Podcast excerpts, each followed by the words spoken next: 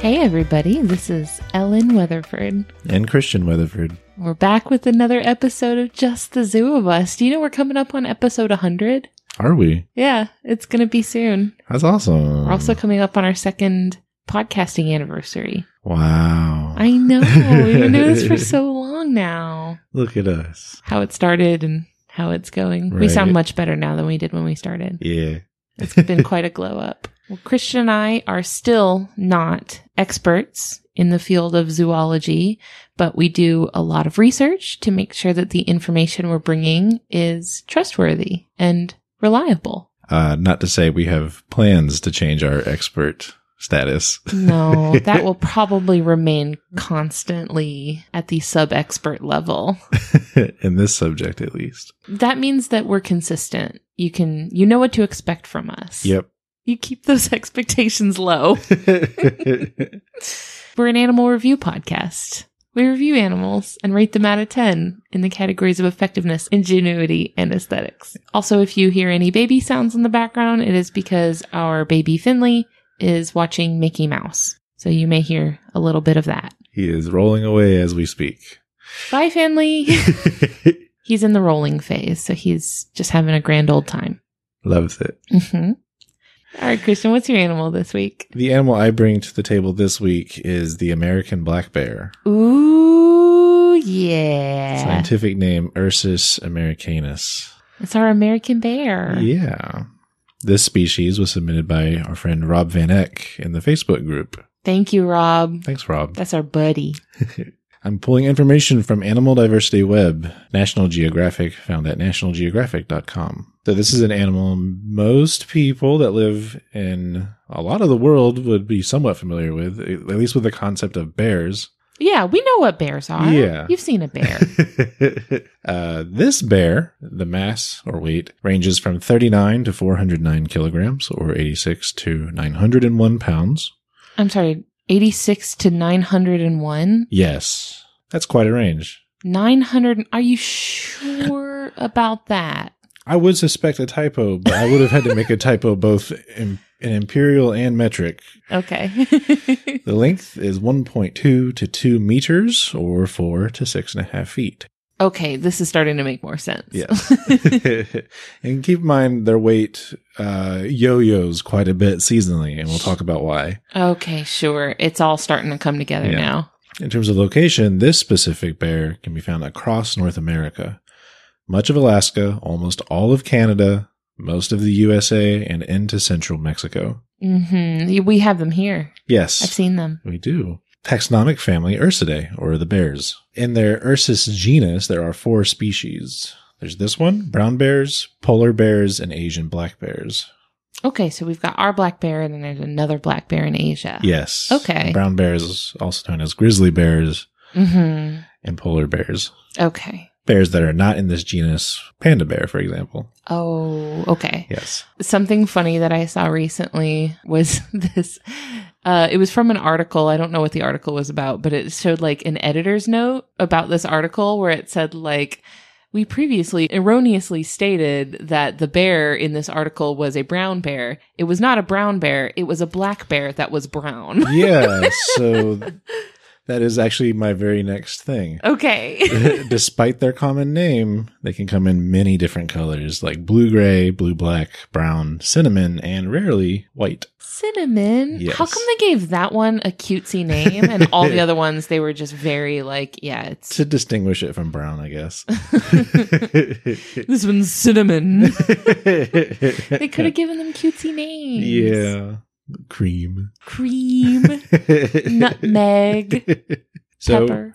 The Florida black bear is actually one of sixteen subspecies.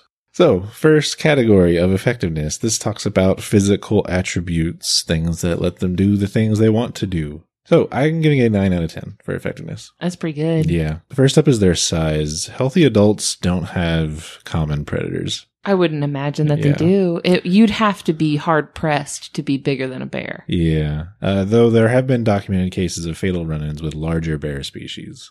The only thing that can take down a bear, that's a bigger bear. And, of course, you know, their young are more susceptible to other predators like cougars and wolves, like the gray wolf. Next thing I want to talk about is hibernation. Very interesting subject with lots of animals. Um, so in the black bear, this means a slowed heartbeat and metabolism, and also lower activity. Me also. It's meant to make up for the lack of food availability during the colder seasons. And the length of hibernation can be affected by the length and severity of the local winter. So our black bears might not hibernate as much as, say, black bears found in the more northern United States and Canada. It would be pretty silly for a bear in Florida to hibernate for the twelve seconds that it is anything resembling cold in Florida. We're not exactly braving the blizzards out there. Very true. So the idea is they survive off their fat reserves that they build up prior to the colder months. Mm-hmm. So they'll spend their autumn collecting food. Cultivating or, uh, mass. Eating it, I guess. They don't really collect it. They're just eating Bulking it. Bulking up. Yeah, for sure. I have a lot of respect for the strategy of, like, when things start to get tough, there's not as much food around, it's cold, it's unpleasant. Rather than toughing it out, bears are like, oh, I'm going to go to sleep. I'm going to sleep this one out. Yeah. So they're not eating during this period, but they're also not excreting waste. Oh, dear. Yeah. So this is where that uh, fecal plug concept comes into play. Have you ever heard of this? No. No. Fecal plug? Yeah, it keeps them from pooping. Oh, dear. During it's, this time. Okay. Is this, I mean, is this something that the bear, like, creates? No, inside it just of its body? It just develops inside. It's not like it's shoving stuff up there. I hope not. Yeah. But it just happens internally. Yes. Okay. Uh-huh. I don't have much more detail Please on don't. This. I don't want any more detail on this. Okay. Uh, so the next thing I want to talk about with effectiveness is how the reproduction works. So they do this thing where they can delay egg implantation. So the fertilized eggs don't implant in the uterus until autumn. So they can get fertilized prior to this, but they won't implant or and start growing until a specific time. So she can just save that for later. Yeah. Like, I'm going to have this baby some other time. Uh-huh. So the births usually occur in January and February during hibernation. That makes sense. Yeah. Oh, she has a baby during hibernation. Yes. Okay. I love that for her. That's very wise. So in the middle of hibernation, have baby, nurse. Right. That's a good time to do it, right? Mm-hmm. And litters are one to five cubs, but usually two or three. That's a good number of cubs. Yeah. A good number of baby bears. Mm-hmm. And they're so cute. They are very cute. So cute. Their lifespan is up to thirty years in the wild, but usually ten. Uh, the biggest thing that kills them is humans. Mm-hmm. We're always messing something up for somebody. Yeah. They're hunted as big game in lots of the United States. And also car collisions is a thing. That makes sense. The one wild bear that I've seen in Florida, I saw running across the road. I saw it in my headlights mm-hmm. because it was in the middle of the night and I was driving down ninety-five um, towards Orlando mm-hmm. and a bear ran in front of my car in the middle of the night. Yep. I th- thankfully was not going fast enough. I didn't hit the bear, but it didn't seem particularly like a great idea to me to be doing yeah. that. Yeah. You'll see bear crossing signs all over the state, too. Oh, yeah. And they yeah. they mean it. Something worth mentioning, the black bears in Florida are actually black. They are. Yeah. Great for not seeing them in the middle of the night when they run in front of your car. So they also have a strong sense of smell. They're good at climbing trees. You probably have seen pictures on the internet of black bears up in trees. It looks so goofy, doesn't it? Yeah. Because they look like they're too big to be up there. Yeah. That's both an escape tactic and also a way to get bird eggs and hatchlings and such. Mm, okay. Uh, speaking of which, their diet, they are omnivores. The majority of their diet is plant matter. And the, the part of their diet that is meat is mostly insects. But they will feed on vertebrates opportunistically. They also enjoy honey. Of course they do. So they'll uh, they'll rip into beehives to get the honey if they find them. This is so timely. We were just watching Winnie the Pooh. Yep. Uh, they also, this, this becomes a problem with commercial beehives. Oh. So bear defense has to be a consideration there. What a charming problem to have. Oh, these teddy bears are eating all of my honey. They will often seek out human sources of food, like garbage. So this is why I imagine that this is not unique to this area, but in any sort of like large park or something, all of the trash cans will be like encased within yeah. this like vault, mm-hmm. this bear-proof sort of barricade inside. Uh, oh, God. Barricade. There it is. So yeah, this has been a big problem for a lot of the national parks in the United States. There's a internet meme joke that's so that goes along. It quotes a park ranger as saying, "There is considerable overlap in the smartest bears and the dumbest tourists mm. when trying to develop a trash can that oh, yeah. that cannot be accessed by bears, but can be accessed by humans." Yes, you got to get in that sweet spot there. Yes, I mean we have the advantage of thumbs. Yeah. Uh, so yeah, that, that has been a big problem with bears that become dependent on human sources of food, uh, so much so that, uh, when that source is removed, uh, they starve and become way more desperate in getting food. Mm, this is where you have conflict yes. between the humans and the bears. Yes. That's why you shouldn't feed bears. Yep. So, you know, regular P S A, don't feed wild animals. Still don't do that. Yep. Bad, bad, bad. But yeah, like, I see a lot of times I'll see videos floating around on social media of people like, wow, look how cool and sweet this bear is. And I, the angle that I think they're going for is that I think they're trying to be like, see, look, even though it's a bear, it's still a sweet, gentle soul. We should all love animals and be their best friends. And I get that they're going for maybe like a pro-bear sort of angle. Yeah. But ultimately what that's creating is this like, oh, we should all just feed the bears directly out of our hands and lure no. them close to us. It's bad for everybody. Yeah, not good. No, that bear is going to either attack and kill someone or get attacked and killed because it's going to get a little too close to somebody who does not want to be its friend. Yeah. So it's bad for everybody. Don't do that. Yeah. I get I get it. I get it. I also want to hug and pet the bear. They look so cute and so so cuddly and so fluffy, but just don't. It's a bad idea. No. I can relate to the urge, but it's one of the it's a forbidden. Yeah. It's a forbidden friend. Not great. So that wraps up effectiveness. Moving on to ingenuity. So ingenuity is smart things. Clever. Yes. Strategies. Tool use. Behaviors. Kind of I'm giving an eight out of ten for the bear. That's that's good. Yeah. That's decent. They're very smart and have a very good learning capability. Uh, they have communication, which includes body language, sounds, touch, and scent marking. So they will use scent marking and like clawing at trees to mark territory, mm-hmm. that kind of thing. They are not as aggressive as grizzly bears, relatively timid.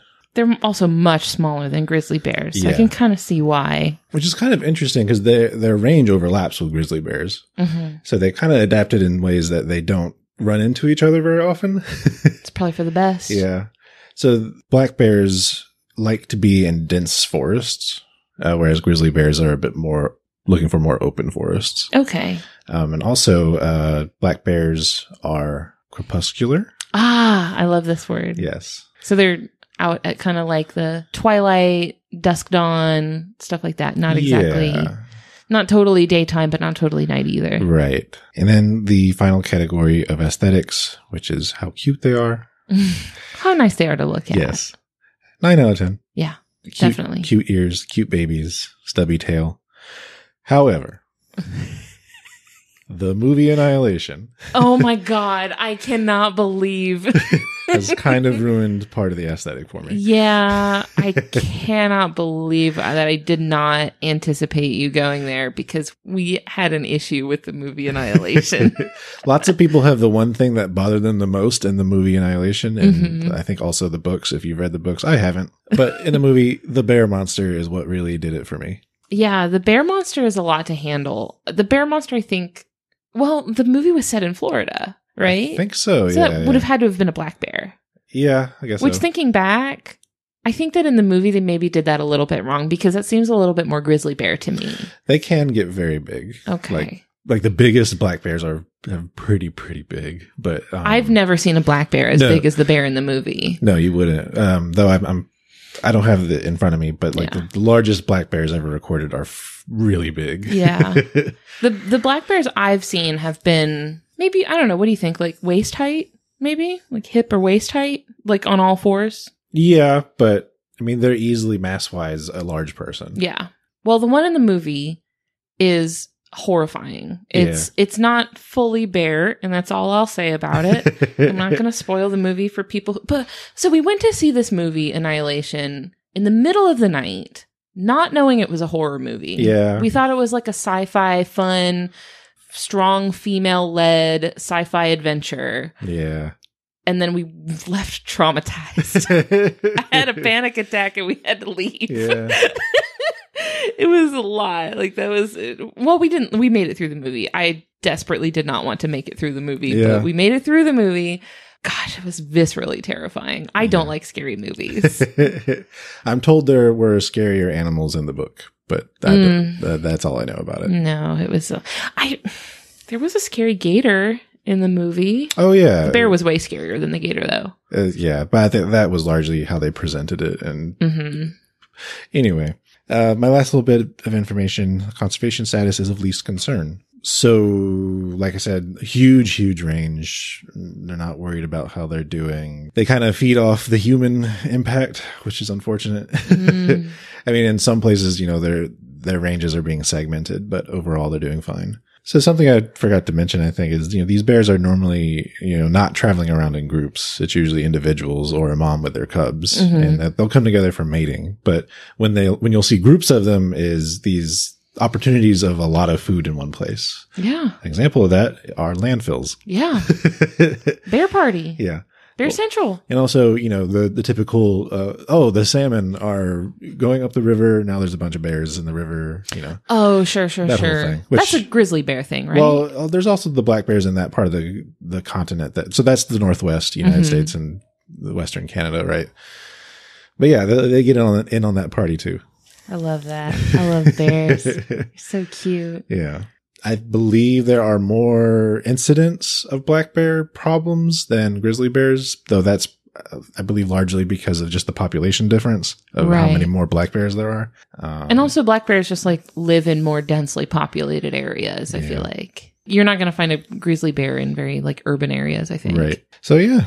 That's the American black bear. I love these bears. Wasn't this, correct me if I'm wrong, I'm pretty sure the black bear was the bear that teddy bears were based on. Yes. Um, how'd it go? Teddy Roosevelt. Mm-hmm.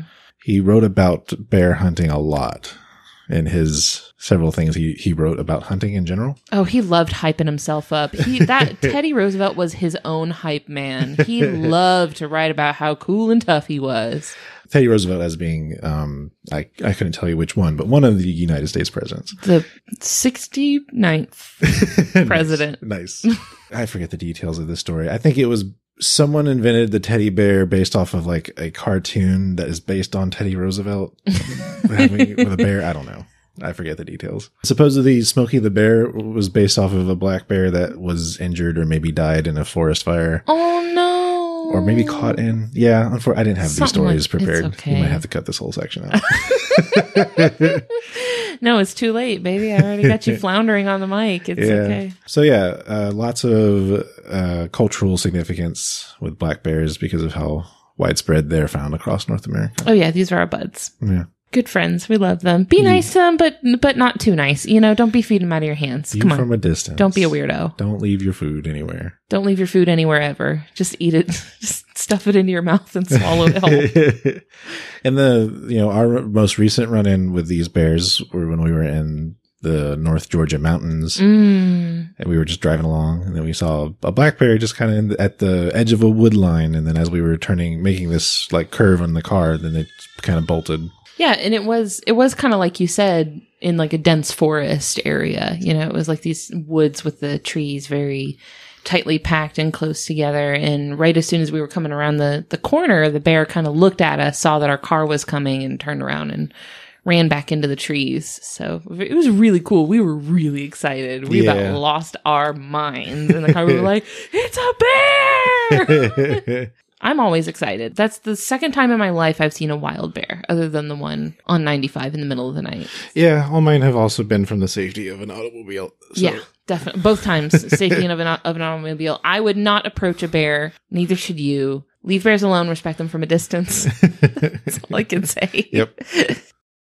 Hey friends, I wanted to take a really quick second to give a shout out to our patrons on Patreon who make this show possible.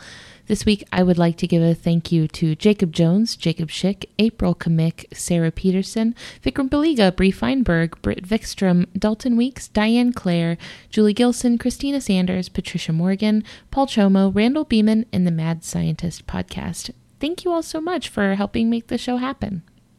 For this segment of the episode, we will be joined in the studio by Finley Weatherford. So, baby, what animal do you bring this week? This week, I'm really excited about this one. This one's pretty different. Mm-hmm. This is called the scaly-foot snail. Wow. A K A the scaly-foot gastropod. A K A, are you ready for this? Yeah. The sea pangolin. Whoa. Right? Isn't that cool? Yes. The scientific name is Chrysomallon squamiferum. Wow. It's a cool name. It's, it's very catchy. Sorry about the cat. This species was submitted by Ashley Tucker, also in our Facebook group. And Ashley is a good friend of mine and proudly wears a t-shirt with our podcast logo on it out and about. So thank you, Aww. Ashley. And the entire Tucker family. We love y'all. Thank you. I'm getting my information from the websites of the Marine Bio Network, which is marine bio dot org, the website of deep sea biologist Doctor Chong Chen at squamiferum dot net, and also the paper that Doctor Chong Chen is one of the authors on. It is called The Heart of a Dragon, three D Anatomical Reconstruction of the Scaly-Foot Gastropod Reveals Its Extraordinary Circulatory System by Chong Chen, Jonathan T. Copley, Katrin Lints, Alex Rogers, and Julia Sigwart. Awesome. Yes. So this little snail, it's only about an inch wide, um, which I guess is, is kind of big as far as snails go. Yeah.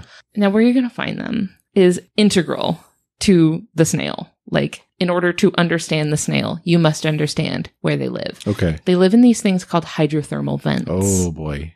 Oh, boy. And some of y'all are going to be mad at me because you probably turned on this podcast like, I'm going to learn about animals. Definitely not going to be any geology in this podcast. Definitely not going to have to learn about earth science at all. Sorry, guys.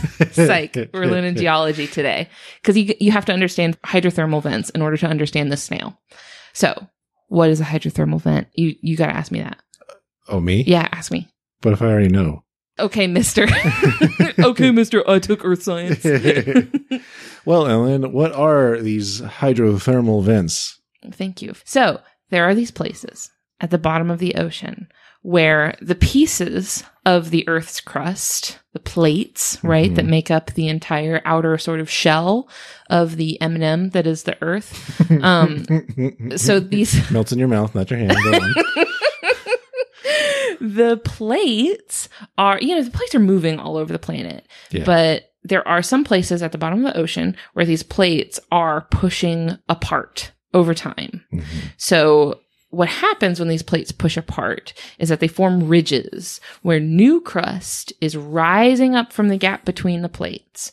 And then cold seawater is getting into these gaps from above. So when this cold seawater seeps into the Earth's crust and gets heated by the super hot magma that's under the Earth's crust, it heats it up, right? And there's there's massive pressure from, you know, just the weight of everything, and also the heat of everything gets the water really hot, and it shoots it back up right out of the Earth's crust. And it when it gets shot back up out of the Earth's crust, it is full of Earth gunk, right? So while it's underground, it's soaking up all of that just muck from underneath the Earth's crust, right? Yeah. So it's got sulfur, methane, metals like iron and zinc and copper and stuff like that. So the all that stuff gets kind of mixed into the water. And then when the water gets heated up and shot back out, all of that gunk gets shot back out with it. So it creates this volcanic eruption. Mm-hmm. It's very dramatic. It's basically just this like burst of black, gunky, gross water. It's super hot too. So yeah. You get high temperatures, chemicals all in the water. It's a very, very, very hostile environment. So for a long time, it was assumed that these hydrothermal vents were just dead zones with no life. They're like, it's too dark, it's too hot, it's too toxic, there's no way anything could live down there. Not so. So once scientists were able to actually send submersibles down there to actually get eyes on what was going on down there, they're like, oh my gosh, there's so much stuff that lives down here. Yeah. There are surprisingly huge animals that live down there. There are six and a half foot long tube worms that live in these hydrothermal vents. Mm-hmm. Um, there's all sorts of things. There's like mussels, there's crabs, there's worms, there's all sorts of stuff that lives down there. So this is possible because the microbes in these really hot, dark areas, they're not relying on photosynthesis to turn light into energy like the microbes on the surface are. Instead, they are using a process called chemosynthesis to turn inorganic chemicals into energy instead of light. So all of that earth gunk that's floating in the water down at the bottom of the ocean, that's what those microbes are turning into energy. They're relying on that instead of light because there's no light down there, right? Yeah. So this lays sort of the groundwork for an entire ecosystem that is based on chemosynthesis instead of photosynthesis. So obviously the stuff down there is going to be pretty wild looking to us, right? Yeah. Completely different fundamentals of life from what you're going to see up on the land. Right. So that's why that stuff down there is so bonkers. It's so bizarre. So that's how you can have this entire thriving ecosystem into what would be, to us, an extremely hostile environment. Mm-hmm. It's really cool. So back to the snail. I'm going to give it, for effectiveness, a nine out of ten. Okay. This snail is like nearly the definition of an extremophile. You look at the snail, and when you start at the top and you work your way down, at first it's like, this looks like what I expect a snail to look like, right? They got the spiral-shaped shell. Yeah. Like any other snail. That part, pretty much par for the course. You know what you're getting. But then you get to the bottom, and at the bottom of the snail, whereas on most snails, all you see is this really soft, sort of squishy bit at the bottom. Mm-hmm. What you get on this snail is, it's a pine cone, really. Okay. It looks like a pine cone. It's all spiky, and the spikes all sort of overlap each other. This is where the name sea pangolin comes from. Mm-hmm. It has these scales covering the foot part of the snail, which is the fleshy bit at the bottom. The part with all the muscles and stuff, the foot part of the snail, it's covered in these overlapping scales. These scales are called dermal sclerites. It's huh. kind of a cool word. Yeah. So there's still a soft foot underneath. It has the soft, fleshy foot, but it has these scales growing on it, like over it, over the whole thing. And then those scales that are growing out of the snail are covered in iron. What? They're covered in specifically iron sulfide. That's pretty cool. Yeah. And so does the shell. The shell has a layer of iron on it too. So the whole snail has this sort of like iron plating over the whole thing. Huh. Yes. It's so cool. Because the iron is like glossy black. Yeah. So you can definitely, it looks like it's like wearing a full suit of plate armor. That's pretty neat. It is really neat. So the sclerites are growing from the tissue that makes up the foot of the snail. So the snail is actually producing the scales. So when the scales grow out, they're white when they first grow out of the snail.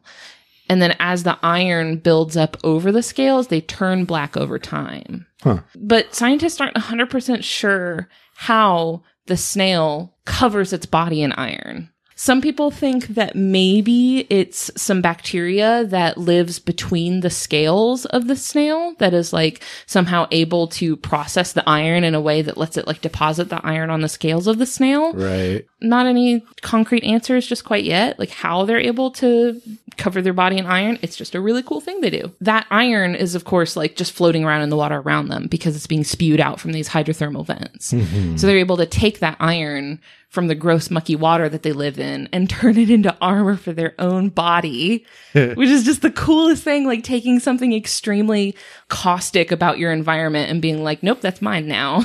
I'm just going to use it to make myself cooler. Now, there are these different populations of this species of snail that live at different hydrothermal vents mm. throughout the Indian Ocean. But the populations are kind of far apart from each other, and they're sort of isolated from each other. Mm-hmm. And these different vents have different chemical compositions that they're spewing out into the water. So the snails that live at vents where there's less iron being put into the water, they don't have as much iron on their body. So like some of them have the sclerites are still white because they haven't built up the layer of iron around it. Or like Pokemon, like region. Yes, like region Pokemon. Specific. Like some of them are steel type. Now, what's really cool about the ones that live at vents where there's a lot of iron that they're getting. Yeah. The snail's body is magnetic.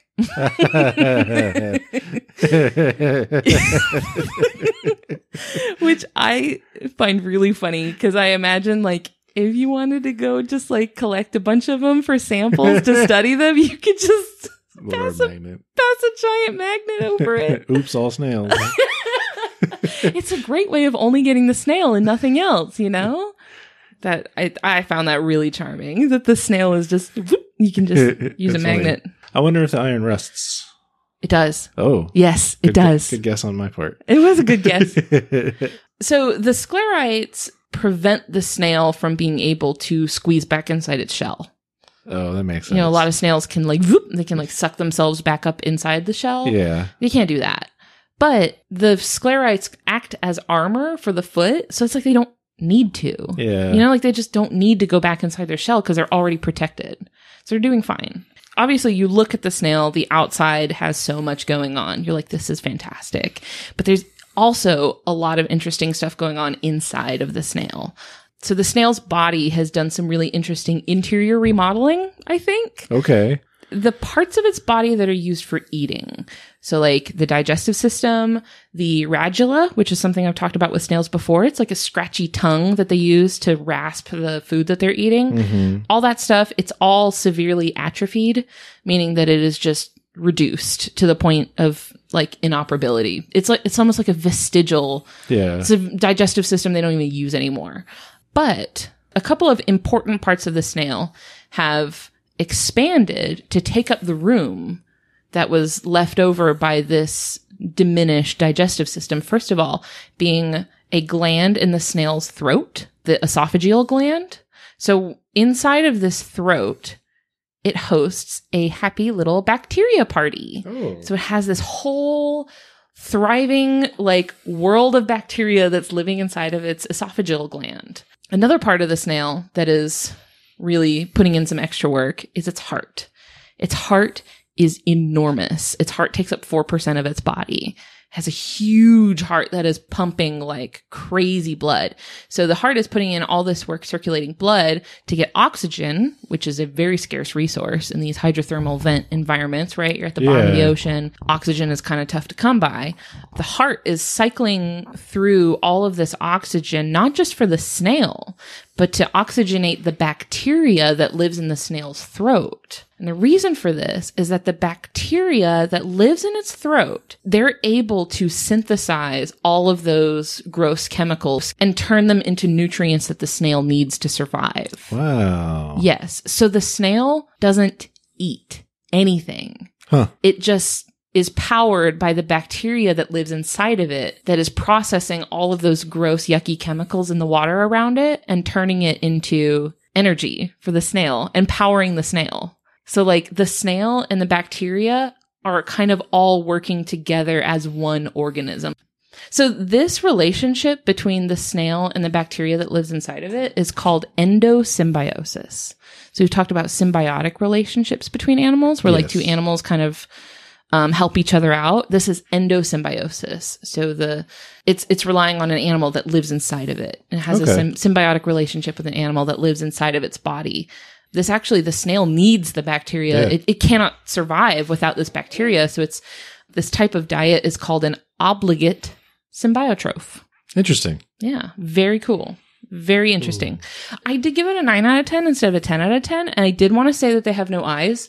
Um, like at all, like just none, no eyes, zero, which is fine, I guess, because they like live at the bottom of the ocean where it's so dark that like, what are you going to see anyway? Right. So, like, kind of don't need the eyes. They were kind of a waste of space. So they got rid of them. I mean, like when you're down there, you're basically like ground is just rolling coal at you all day long. So like, what are you, what are you going to be looking at? Nothing. I hadn't thought about that phrase in a while. We're from a place where that comes up a lot. Second category for the snail is ingenuity. I'm going to give this snail a one out of ten. Oh, why is that, Ellen? Because the snail doesn't have a brain. Womp. It has no brain. I'm sorry. So they have this like clump of neurons in their body, but whereas in a lot of other snails, this sort of like clump of neurons is at least organized into ganglia. Um, theirs is not even that. It's just a, literally just a mass of nerves. It's described in this paper as a solid neural mass. Huh. It's just no thoughts, head empty. So I love this line from the aforementioned paper on their uh, sort of internal anatomy. Listen to this.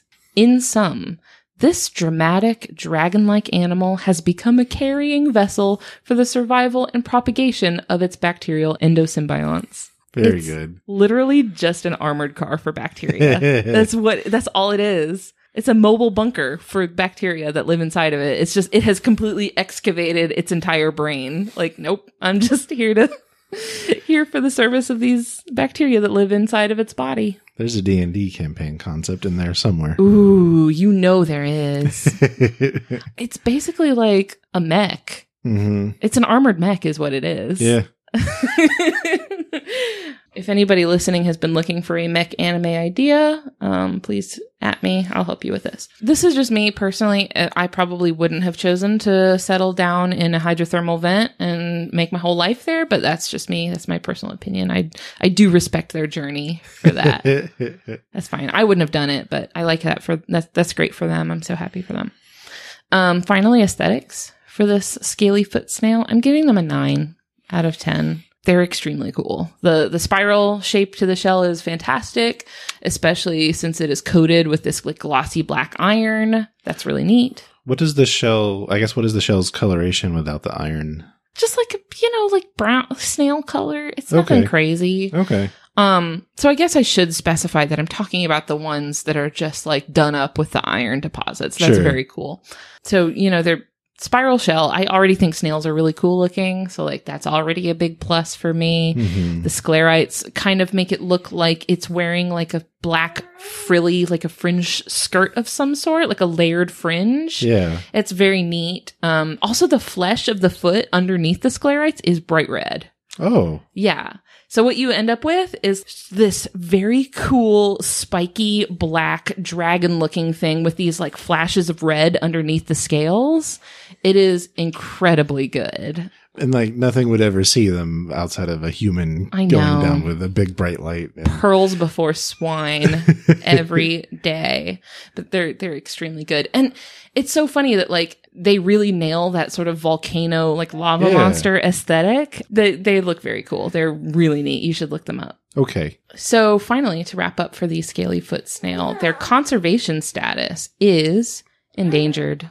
Makes sense. So since the snail is such a specialist in this hydrothermal environment, its survival depends on the health of its habitat, from the oxygenation of the bacteria that feeds it to the mineral deposits that let it build up its iron armor on its body.